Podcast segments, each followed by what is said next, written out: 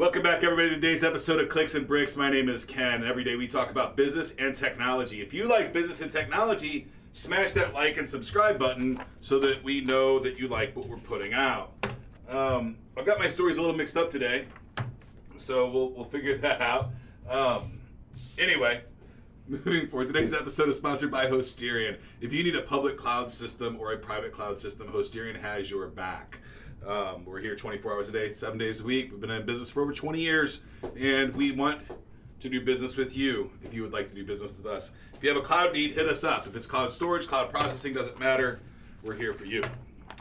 Today, uh, we're going to start today's topic with T Mobile. Yesterday, I think it was yesterday or Monday, we did a story on T Mobile, and I said 100 million, and that was the story at the time, but they made a change. So I'm not going to talk a lot about it because we talked about it already this week. But they came out, it's only 48 million. it's not 100 million subscribers, 48 million subscribers.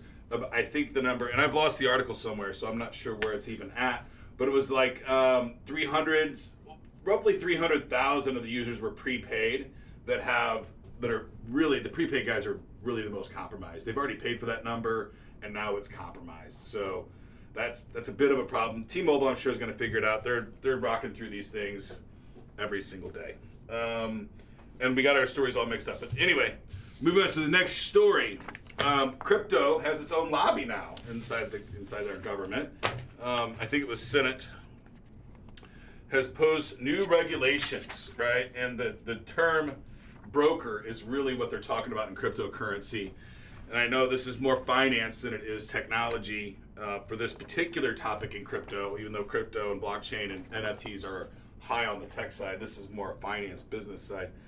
Um, they're saying if you're a broker, you need to know your client, and, and crypto is all about anonymous and synonymous um, transactions, and and I could kind of see it for the for the transaction, the guy, the brokers. Like if you're truly a broker, but the way they term the term broker is is very vague, and they put an amendment in there, and if you know the difference between proof of work and proof of stake, it's two different things, right? And they're so they've excluded proof of work miners as, from brokerage, but I think they need to like wallet manufacturers, like the guys that the software guys that make the wallets, all of those things. I think they need to be excluded too.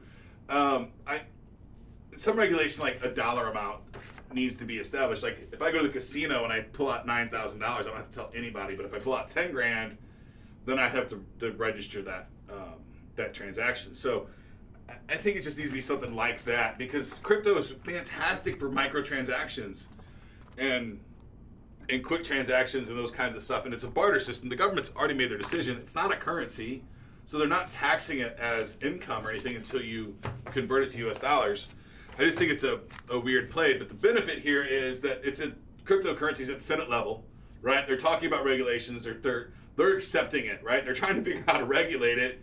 Um, but the, at the end of the day, uh, our government is starting to talk about cryptocurrency more, which in long term, uh, short term, it probably seems bad, but long term, I think it means that we'll be adopting crypto long term in our lives. Um, if we're not adopting cryptocurrency, we're at least adopting blockchain, and the cryptocurrency allows blockchain growth. So I think that's a really good thing. Um, I've heard some complaints on through the Twitter boards and some of the guys that I follow on YouTube about how the American government system works, and you know it should be an atrocity that one senator can kind of filibuster and slow down the process. But that is the American system. It's designed to be slow. It's designed to make sure that we come up with the best solution for everybody. It's also designed that whenever we put in new rules, that they're able to change because shit's going to change. Any rule that we put in for cryptocurrency today is going to be so it's probably going to seem bizarre in three years or five years from now. This technology is moving so fast. Um, but the adoption rate on crypto is just insane, right? It's, it's growing faster. Cryptocurrency adoption is, is growing faster than the internet. It's literally the fastest adopted technology in, in history of um, the documented history of mankind. We don't know what happened 100,000 years ago anyway, um, I don't want to be. I don't want to start a philosophy conversation either. Uh, the next topic is just a fun, goofy little thing, and it's looks that quill. Um, so this is what I want you to do. I want you to go to Instagram and I want you to search for hedgehogs, and start looking for hedgehogs and start following a couple hedgehogs, and you'll find that this is this is insane. Um, Instagram will start thinking that you like hedgehogs a lot, and it'll start promoting different hedgehog pages to you. So there's hundreds of hedgehog pages out on the internet. Have you seen this? It's insane. Like so now anything you can think of, go ahead and show them. And then if you buy it, if you follow enough hedgehog people, hedgehogs, and they then Instagram will start giving you hedgehog merchandise. You can buy shit for your hedgehog. Um, if you if you love hedgehogs and weird shit, then just follow like three or five of them, and then you'll be recommended all the time. When you get to about fifty or hundred hedgehog follow, there's over hundred hedgehogs that have their own Instagram pages. If you are living in this country today or in this world today and you can't figure out a creative way to make an income for yourself, get a pet hedgehog, dress it up every day, take pictures of it, put it on Instagram, and then and then tell people to, to give you twenty dollars to sponsor posts. Like it's it's insanity. Um, I I was really shocked at how many hedgehog pages there were. I'm like, oh, there's got to be a dozen or so, right? Like anything else on the internet, but holy cow, man! I gotta start looking for like ducks, I guess, or something else, right? Something else really weird, obscure. Um, anyway, people have weird ass hobbies, and if you're one of the hedgehog people, congratulations! I think you took a, your hobby of being a hedgehog owner and turned it into uh, hopefully some, some of these have millions of followers, millions of followers. They post a picture of the hedgehog every day, dressed up as like in raincoats and shit. It's so so bizarre. Anyway, people like it. So, and I don't know why they like it. I like it too, and I don't understand it either. But that to me, um, on the NFT marketplace, even speaks louder, right? That uh, people like weird shit. Like, and the world's an abundant place. So, whatever you make, try to sell it. People might buy it. Who knows? That could be pictures of your hedgehog dressed up in a rain suit. Um, anyway, move, moving on because that's just some bizarre shit. But the hedgehogs are cute as hell. Um, take it, you know, indulge for 20 minutes and look at hedgehogs on Instagram. It'll be fun, I promise. Um, moving on, the next the rest of this episode is brought to you by Inlink.com. Rapport made easy. My Inlink.com account is Inlink.com forward slash Ken. It holds all of my social media profiles. I don't have to not any longer tell people, oh, this is my TikTok or this is my Instagram. I just simply give them my Inlink.com account, and that links them to all my different social media profiles. The thing that I like most about Inlink over Linktree is it has a spot for my Facebook business profile and my LinkedIn or my Inlink LinkedIn profile as well. So it has uh, not only my personal information, but also has my business accounts in there as well. So it's really uh, pretty pretty powerful. Um, we're moving on to the next one. Die mag stripes. See, I did have it all mixed up. It's still messed up. Um, Mastercard is getting rid of its mag stripe. So the stripe on the back of the card is a pretty big risk to everybody, and they moved to chip and PIN 2016, I think, is when the laws went in place. And if you're familiar, I'm unfortunately familiar with this law. Um, if you have a mag stripe in your retail business in 2016, the laws changed. Prior to 2016, if you use the mag stripe in your business and the card was compromised and it was come down to the mag stripe was compromised, it was the card vendor's responsibility, Visa, MasterCard, whoever. Since 2016, if you're a merchant that still accepts mag stripes, then the liability becomes on you as the business owner, which is a big shift in liability. So that law was put into place in 2016. The credit cards had to all have chip and PIN capability, and I think in the United States they all do now. Um, tends to work a little better. I think it's more reliable than the, the, than the Stripe for sure, um, but it's also more secure, right? It's it's pretty easy to take the data off that mag stripe. So Mastercard's getting rid of it. It's going to take 10 years for them to completely get rid of the mag stripe, and I have no idea why it's taking them so damn long. Right? I think do credit cards even last more than three years? I don't think I've ever had a credit card five year. Do they have 10 year expiration dates ever? I think that should be more aggressive. I think they should renew my credit card number every year, and that way I'll get rid of all the random ass subscriptions that I subscribe to much faster. right? Every time I get a new credit card, I have like 20 people call me within the next month saying, "Hey, your card didn't go through." I'm like, "Oh yeah, I meant to cancel that." Um, so it's a good way to, to save some cash. But good job, Mastercard, getting rid of the mag stripe. Um, I think you can be a little more aggressive in your time frame, um, but you never know. And then I think I've been using the tap on my card lately, and it works pretty well um, in in most cases. So I like the tap function. But Google Pay, Android Pay, all those guys, Samsung Pay, they're they're right around the corner. The way we buy and spend buy spend money is going to change quite a bit. Um, interesting story. PayPal, buy now pay later program. I have a lot of friends that are going to love this news. Have, have no more late, no late fees. They got rid of all their late fees.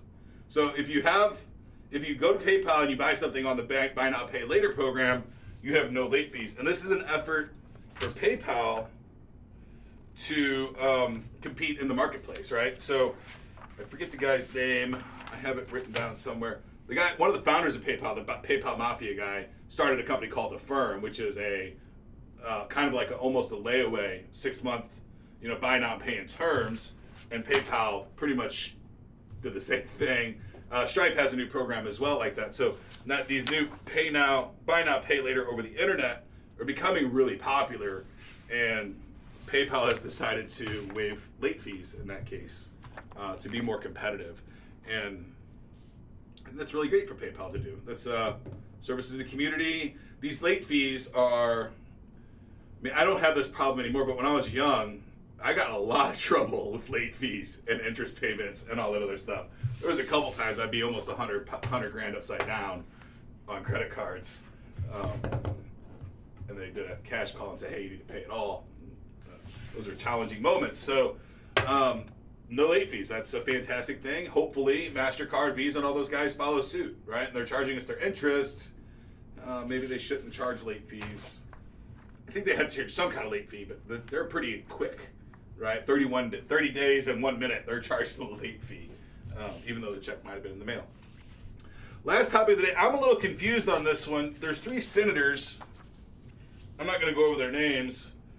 Uh, but what they want to do is that they want to, they're gearing up to fight the App Store. It's a new App Store bill that they're trying to push. They're trying to make it more open, which is crazy to me. Um, so basically, what they want to do is, and they, they want to make it easier for developers. Well, it's pretty easy right now. Google is already open, right? Android is open source. You could literally so the, the fact that Google is blocking um, any kind of competition to me is so bizarre. They've literally published their code and let you compete against them with Android if you want to, right? That's why we have Samsung phones with Android on it. That's why we have all these different kinds of technology with Android on them. And Android doesn't charge them for the use. Do they charge like um, Samsung for the use of Android? they, they could use it free. They probably have some kind of support contract with them, but I think the use of the software is since it's open source, it's free to use. They might be having some other kind of of higher level of software than what we're getting if we just download the open source version from GitHub. Um, but you can just download it tomorrow and start programming against it, change it, make a fork, whatever you want to do. Apple's a little different story. They're a really closed environment. But the, the way the bill reads, what it's like to me is that, hey, if you're Walmart you have to start selling Kmart products inside your store, right? Or or not even not even sell Kmart products. Hey, you need to put a door to a Kmart in the back of your building that people can literally get there from inside your building. It's so weird um, on what they want to do. There's nothing stopping you today from starting your own app store. Absolutely nothing other than users. And the law, like, they specifically target I think Apple, Google. Does Twitter have a, a store, an app store? I don't know if Twitter does have an app store or not, but it's users with an app store of 50 million or more is who they're is who they're targeting. So if you have an app store with more than 50 million users, they're asking you to put some kind of um, backdoor and to allow more competition with you. So in this country, we're saying if you're too good, um, even though you, are not preventing competition, but if you're too good, we're going to take from you. It's, I think it's a it's a bad sense. It's a not it's not a good feeling, right? It makes you not want to work as hard because if you do get successful, the government's going to start taking your shit away from you. It's bad. Uh, that is it for today, folks. If you'd like to text me on my text line community, it's 314 370 2871. That is my direct text line. You can ask me any question, I'll do my best to answer it. I'll never try to sell you anything directly through that line. I will only do information, um, motivational stuff, tips and tricks, and things like that. Never hard sales on that line. It is all just to grow my community and help people out, which I love to do more than anything else in the world. That is it for today's show, folks. Get to work.